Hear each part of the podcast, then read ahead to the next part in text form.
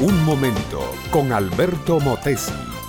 Una respuesta práctica a tus interrogantes sobre tu vida y los problemas del mundo moderno.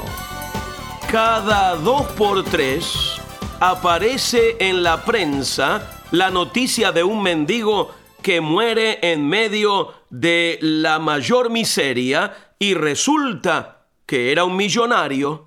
Se sospecha que la mendicidad de muchos no es una necesidad impuesta por la crueldad de la vida, sino un proficuo negocio que rinde más dividendos que ser profesor o músico. Y hasta hay, según se dice, verdaderos sindicatos y capitalistas de la mendicidad. Mi amiga, mi amigo, un cierto individuo era ciego y mendigo de nacimiento. Se había pasado la vida entera sentado al borde de un camino pidiendo limosna a los que pasaban por allí. Tantos años llevaba clavado en el mismo lugar que hasta había hecho un hueco en el sitio donde se sentaba y se había convertido en una parte imprescindible de la ciudad. Se llamaba Bartimeo, pero era conocido como el mendigo de Jericó. Bartimeo no tenía ninguna posesión en esta vida. Era un mendigo genuino, un mendigo auténtico, sin engaño. Su única riqueza, su única fortuna era una capa que alguien le había regalado. Esa capa era su cama, su mesa, su techo, su abrigo, su sombra, su mantel y con el tiempo sería también su mortaja. Para Bartimeo, su capa era su misma vida. ¿Cómo podría sobrevivir sin ella?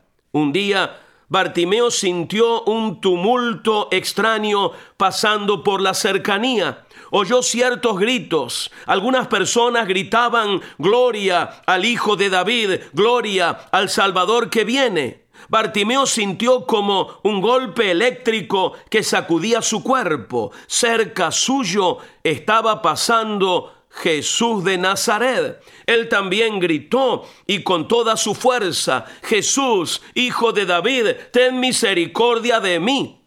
Los discípulos de Cristo quisieron hacerlo callar. No molestes, hombre. Deja, deja esos gritos. Cállate ya. Pero él siguió clamando, Jesús, hijo de David, ten misericordia de mí. Y Jesús lo oyó y mandó llamarle. El hombre vino presuroso, arrojó al suelo su capa, su tesoro, y vino a Jesús. ¿Qué quieres que te haga? le dijo el Salvador. Señor, que cobre la vista. Y el Señor Jesús, viendo su fe, le devolvió la vista al instante. Mi amiga, mi amigo, la historia de Bartimeo y su capa me sugiere tres cosas. Número uno, que si uno quiere ser salvo y recibir luz espiritual que transforma la vida, hay que acercarse a Cristo, solo a Cristo. Segundo, que siempre hay que abandonar algo, sea el orgullo, la timidez, el prejuicio o sea simplemente el pecado. Tercero, que hay abundante misericordia en Cristo para salvar, sanar, cambiar y transformar a cualquier ser humano necesitado. Bartimeo dejó su capa. ¿Estarás dispuesto a dejar cualquier impedimento a fin de encontrarte con Dios? Ah, olvidaba decirte un secreto.